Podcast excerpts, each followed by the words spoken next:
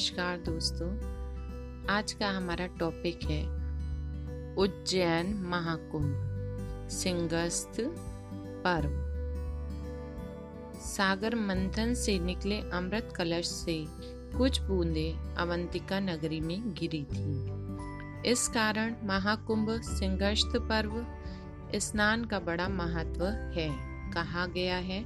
भस्म से किया गया स्नान, आग्नेय जल द्वारा किया गया स्नान, वारुण, आपोहिष्टा मंत्रों से किया गया स्नान, ब्राह्म तथा गोधूल द्वारा किया गया स्नान, वायस्व कहलाता है। संपूर्ण सृष्टि में महाकुंभ स्नान का बड़ा महत्व माना गया है। विष्णु पुराण में कहा गया है कि जब बृहस्पति सिंह राशि पर होता है, तब उज्जैनी में महाकुंभ स्नान पर्व होता है। सिंहस्थ पर्व पर दस योग मुख्य बताए गए हैं।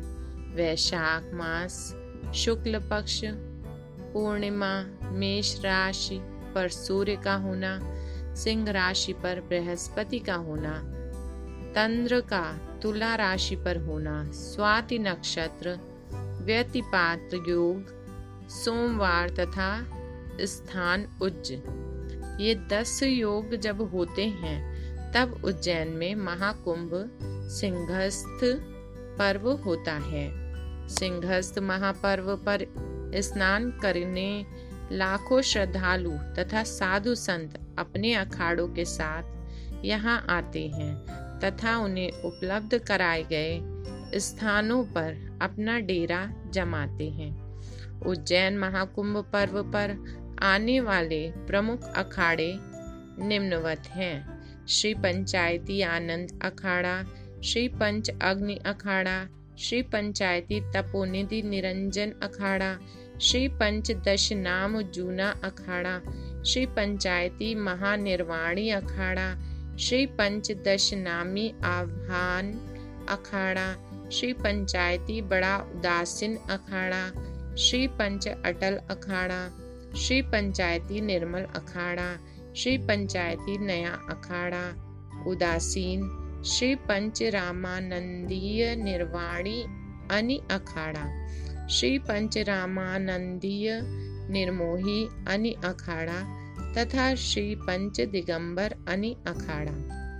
महाकालेश्वर नाथ की शोभा यात्रा। श्रावण मास के प्रत्येक सोमवार को भगवान महाकालेश्वर जी की शोभा यात्रा बड़ी धूमधाम से निकाली जाती है। महाकाल जी की इस शोभा यात्रा में हज़ारों श्रद्धालु बड़े हर्षो, उल्लास के साथ नाचते, गाते, ढोल बजाते, सवारी के आगे चलते हैं। कहते हैं कि महाकाल की सवारी जब श्री गोपाल मंदिर में पहुँचती है तो श्री महाकाल को तुलसी दल अर्पित किया जाता है और श्री गोपाल जी के चरणों में बेलपत्र अर्पित किए जाते हैं। यह उत्सव एक त्योहार के रूप में ही मनाया जाता है, पंचकोशीय यात्रा। महाकाल की इस पावन नगरी में पंचकोशीय यात्रा का बड़ा महत्व है। यह यात्रा वैसाख माह में निकाली जाती है। इस यात्रा में हज़ारों श्रद्धालु अपने शरीर पर पोटलियों में अपनी आवश्यक वस्तुएँ लादे पैदल नगर परिक्रमा करने निकल पड़ते हैं। सर्वप्रथम शिप्रा नदी के जल से स्नान करके श्री महाकाल के दर्शन के पश्चात ही ऋणमुक्तेश्वर मंदिर जाकर बल शक्ति प्राप्त करते हैं। तत्पश्चात पंचकोशी यात्रा को निकल पड़ते हैं। कहा जाता है कि यह यात्रा पाँच दिन में पूरी होती है। यह इस दौरान यात्रा के लिए प्रशासन द्वारा जगह जगह ठहरने खाने पीने व विश्राम की उत्तम व्यवस्था की जाती है। यात्रा समाप्त होने पर पुनः बल शक्ति को वापस श्री ऋण मुक्तेश्वर को सौंप दिया जाता है, उज्जैन नगरी के प्रमुख मंदिर माँ हरसिद्धि मंदिर। यह मंदिर महाकाल मंदिर के पश्चिम दिशा में शिप्रा सरोवर के तट पर बसा अत्यंत प्राचीन मंदिर है। यहाँ राजा विक्रमादित्य की ईष्ट देवी माँ हर सिद्धि विराजती हैं। कहा जाता है कि राजा विक्रमादित्य ने अपना मस्तक ग्यारह बार काट काट कर माता को भेंट किए। हर बार मस्तक जुड़ता जाता, यह मंदिर एक पर कोटे के भीतर बना है तथा बावन शक्ति पीठों में से एक है। यहाँ देवी की कोहनी गिरी थी। मंदिर के अंदर का गुंबद तांत्रिक रूप में बनाया गया है। कहते हैं यहाँ तांत्रिक अपनी तंत्र साधना को सिद्ध करता है। मंदिर के प्रांगण में दीप स्तंभ है। नवरात्रि के समय इन्हें प्रज्वलित किया जाता है, तथा हज़ारों की संख्या में श्रद्धालु यहाँ आते हैं। बड़ा गणपति मंदिर, यह मंदिर महाकाल मंदिर के दाहिनी ओर है। यहाँ श्री गणेश की विशाल मूर्ति है। चार धाम मंदिर, श्री हरसिद्धि माता के मंदिर के पास ही चार धाम मंदिर है, जहाँ बद्रीनाथ रामेश्वरम द्वारका धाम तथा जगन्नाथ जी के दर्शन होते हैं। श्री गोपाल मंदिर, उज्जैन नगरी के बीचों बीच छत्री चौक पर यह मंदिर स्थित है। इसका निर्माण बाईजाबाई सिंधिया ने करवाया था। मंदिर में श्री गोपाल, राधिका व शिव जी की सुंदर मूर्तियाँ हैं। गढ़ कालिका देवी।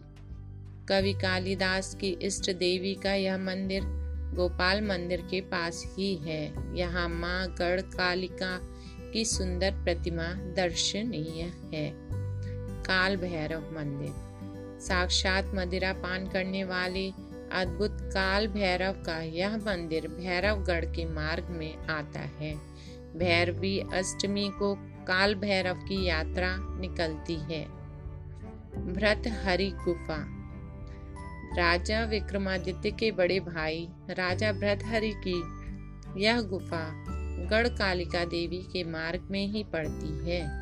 राजा भ्रतहरि ने योग साधना करते हुए इसी स्थान पर समाधि ली थी। श्री महाकालेश्वर ज्योतिर्लिंग उज्जैन पर होने वाले उत्सव, अवंतिका नगरी उज्जैन में वैसे तो कई त्योहार व उत्सव मनाए जाते हैं। जिनमें प्रमुख है नाग पंचमी शिवरात्रि, श्रावण मास में महाकाल की सवारी तथा कावड़ यात्रा, पंचकोशीय यात्रा शिप्रा उत्सव, महाकुंभ सिंगस्त पर्व इत्यादि। महाकाल नगरी पहुँचने के मार्ग। श्री महाकालेश्वर ज्योतिर्लिंग उज्जैन शहर में है तथा यह रेल सड़क मार्ग से मध्य प्रदेश के सभी जिलों से जुड़ा है। मुंबई से आने वाले यात्री रतलाम नागदा होकर भी उज्जैन पहुँच सकते हैं। इंदौर से उज्जैन के लिए हर पंद्रह मिनट में बसें तथा रेल सेवा उपलब्ध रहती हैं। दिल्ली से आने वाले यात्री कोटा नागदा होकर उज्जैन पहुँच सकते हैं। ठहरने व खान पान की व्यवस्था।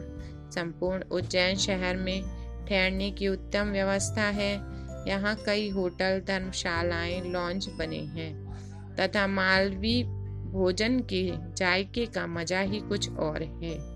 सभी प्रकार के भोजन यहाँ उपलब्ध हैं। श्री महाकालेश्वर अन्य क्षेत्र में तो यात्रियों को पाँच या दस रुपए मात्र में कूपन से भोजन उपलब्ध रहता है। यह क्षेत्र सुबह 11 बजे से 1 बजे और शाम 7 से 9 बजे तक खुला रहता है। ओम नमः शिवाय।